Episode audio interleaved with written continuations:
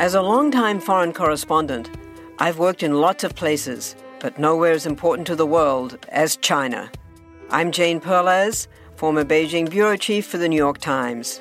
Join me on my new podcast, Face Off, U S versus China, where I'll take you behind the scenes in the tumultuous U S China relationship. Find Face Off wherever you get your podcasts.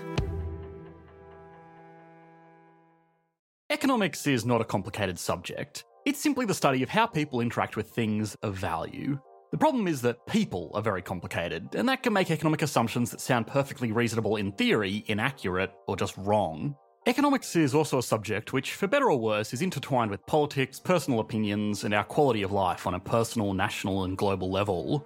Most economists agree on ninety-nine percent of the study's subject matter, and that last one percent is made up mostly of either misunderstandings or ideologies. Economic ideologies are also easy to understand. Some people believe in a more egalitarian culture where people look out for other people, and others see the merits of, uh, well, a meritocracy where people contributing the most are rewarded the most to incentivise everybody to work as hard as they can to produce more wealth overall.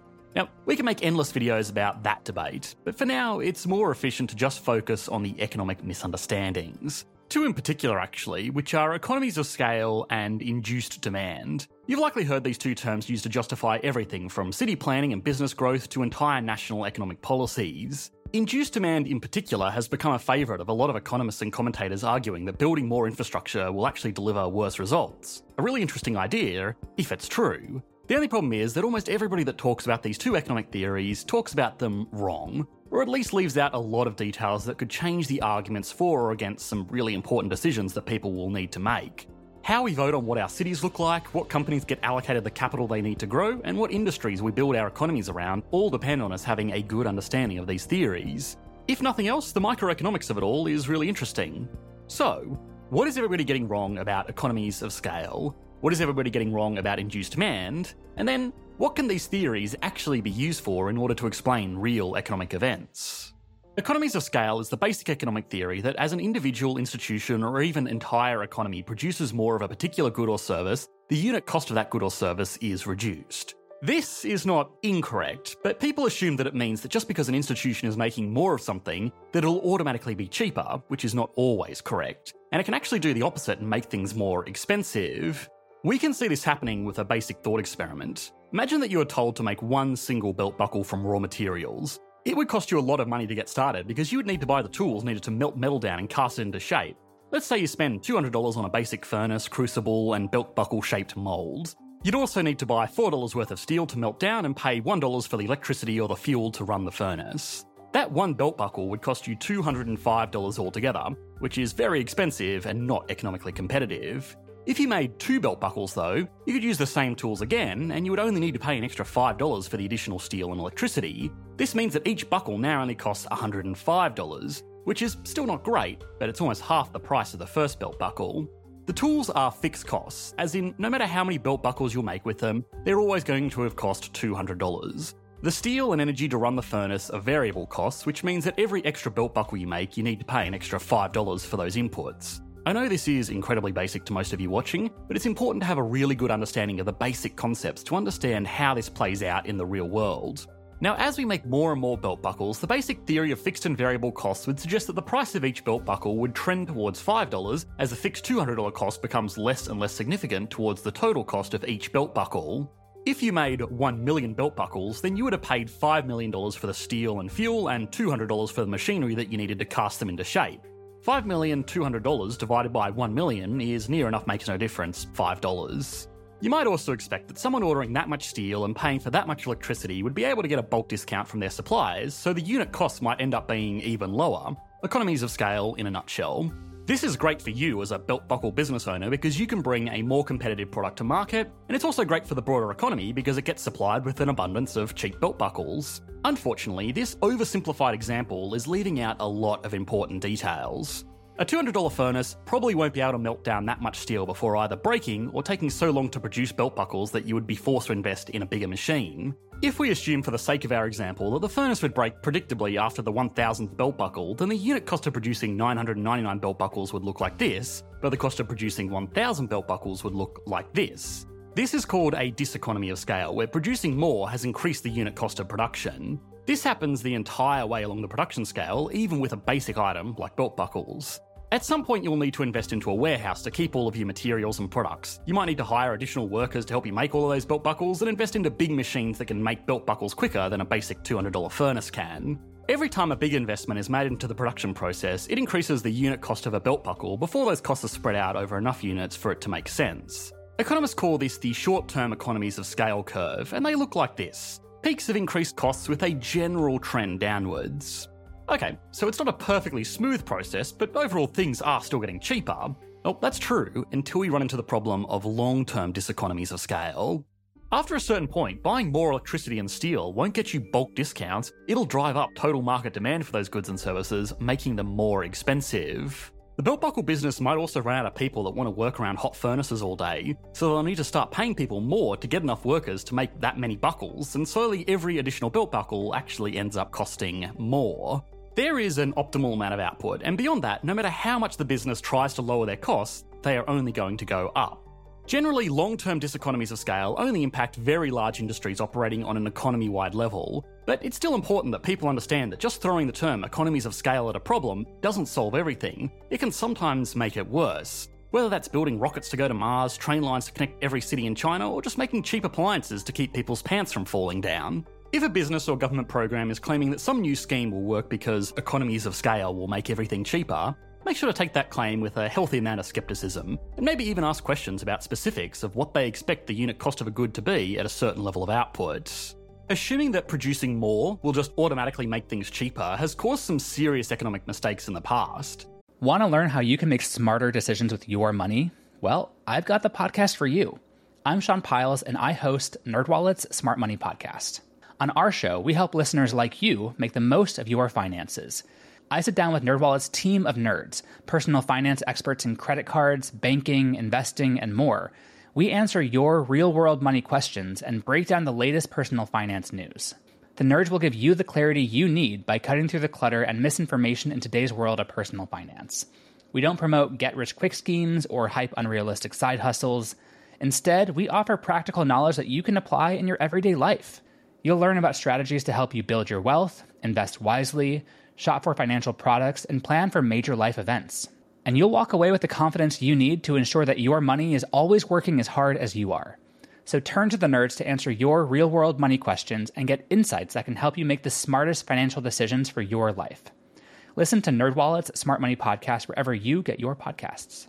The Chinese government has built out over forty thousand kilometers of high-speed rail in the past two decades. They assumed as they built more that every extra kilometre would become cheaper, but it didn't. It got more expensive as the country started to single-handedly drive up global iron ore prices to fuel development projects like this. The rail lines also went from making short, obvious connections between major population centres across accommodating terrain to long, dumb connections between remote villages with small populations over mountain passes and deserts. The cost of providing high-speed rail never got low enough to make it competitive with airlines, which are much faster over a country as big as China, and in many cases, cheaper too. This blunder has left the Chinese government-run state railway group with nine hundred billion dollars worth of barely affordable debt. That's alone bigger than the G D P of most countries in the world that could have been avoided with a better understanding of economies of scale. The development of public transport infrastructure also falls victim to another economic myth that more and more people are talking about, which is induced demand. Induced demand is the theory that as the supply of something increases, the demand for it will increase in unison. This theory does not apply to every good or service. You couldn't produce a million belt buckles and expect that a million people automatically have loose-fitting pants. It mostly applies to public services, and a classic example is highways. The theory is that as highways add additional lanes to accommodate more cars, then more people choose to use the highway, which means that traffic doesn't get any better. This claim is normally backed up by a picture of a sixteen-lane highway that still has a traffic jam. Outside of toll roads, most people don't pay a direct price to use a public highway. So if capacity expands, there is no incentive for people not to drive on them, and so during peak hours, no matter how big the highway gets, it will always be pushed to capacity. This theory also extends to suggest that the answer to combating congestion is not adding capacity to roadways, it's actually removing roadways. Now, before we get into the problems with this theory, I want to make the big disclaimer, which is that while I love the creators and commentators calling for everybody to ride bikes or catch trains to get around, and I do understand the benefits of those modes of transportation from an environmental and city planning perspective, I love my car. I love driving in an isolated cocoon of steel and leather, and it doesn't matter how compelling the economic argument is for using a train or a bike, I have been caught out in bad weather and crammed into an overcrowded B O-scented metal box too many times in my life to ever give up something that can take me from door to door while I sing along to my own terrible music without getting judged. Sorry, Adam Something, I know I'm everything wrong with the world. But anyway, yeah, I'm certainly not immune to biases, and that's important to acknowledge when assessing the validity of an economic theory. So with that out of the way, the induced demand theory was popularised by a study conducted by Giles Duranton and Matthew Turner titled The Fundamental Law of Road and Congestion. The paper compared the daily kilometres of interstate highway driving with the total lane kilometres of interstates across the United States. The paper found that between nineteen eighty-three and nineteen ninety-three, interstate lanes grew by thirty-two percent, while driving grew by seventy-seven percent. Between nineteen ninety-three and two thousand three, lanes grew by eighteen percent and driving grew by forty-six percent. So it does seem like an increase in road capacity leads to an increase in road usage, but that might be making the mistake of assuming that correlation equals causation.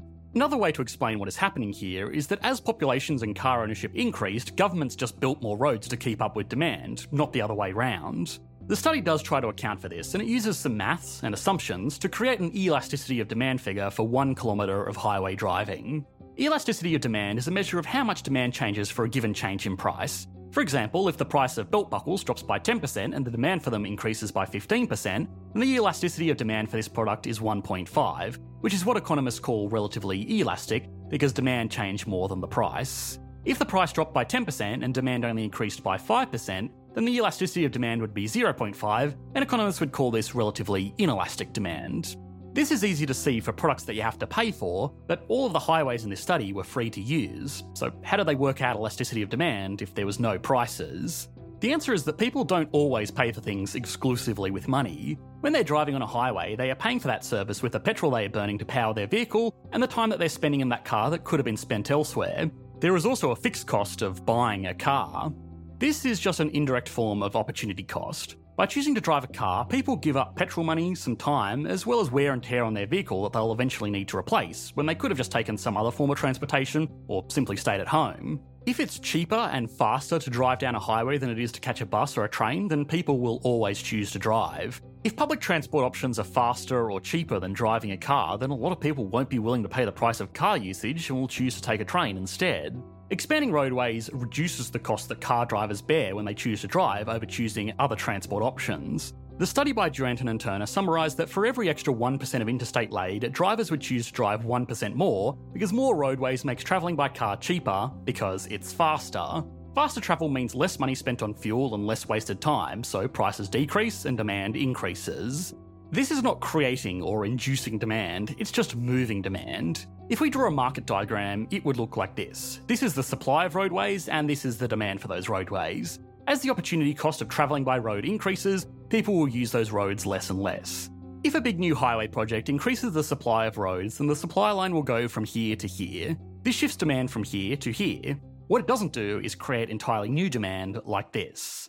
What the study didn't say was that people were stuck in traffic more. You might think a one percent increase in road usage with a one percent increase in roads would mean that people spend the same amount of time in traffic, but new roadways, especially interstates, tend to be more direct and can take a larger volume of traffic than alternative routes through urban areas. The study itself has also been widely criticised for making assumptions that other economists were not able to replicate in follow-up studies. Its methodology was also questionable. It measured interstate kilometres travelled. Building out more interstates might make people use those roads more, but that doesn't mean that there are more cars overall, because a lot of that traffic would have been taken away from non-interstate roads, which were not measured in the study. Driving on these kinds of roads is actually worse for everyone, because it's slower for drivers and causes more noise and air pollution closer to where people actually live. Even if we assume that this research is absolutely flawless, this is not the argument for induced demand that you think it is. More roads won't create more congestion unless they are designed very poorly, and reducing the supply of roads won't ease congestion either.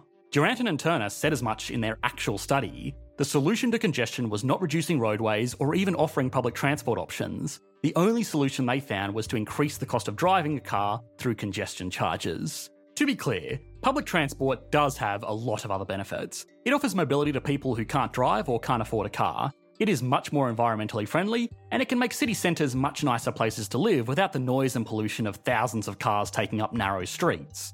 These by themselves should be enough to motivate public investment into this kind of infrastructure, We don't need to use poorly interpreted economic theories from a hotly debated study that didn't even make the findings that people are claiming it did. People waste millions of hours every year in traffic or waiting for public transport. Finding an efficient solution to the problem of getting people to where they need to go is hard enough without confusing ourselves over economic theories that sound interesting but aren't at all reliable or even relevant. Thanks for watching, mate. Bye.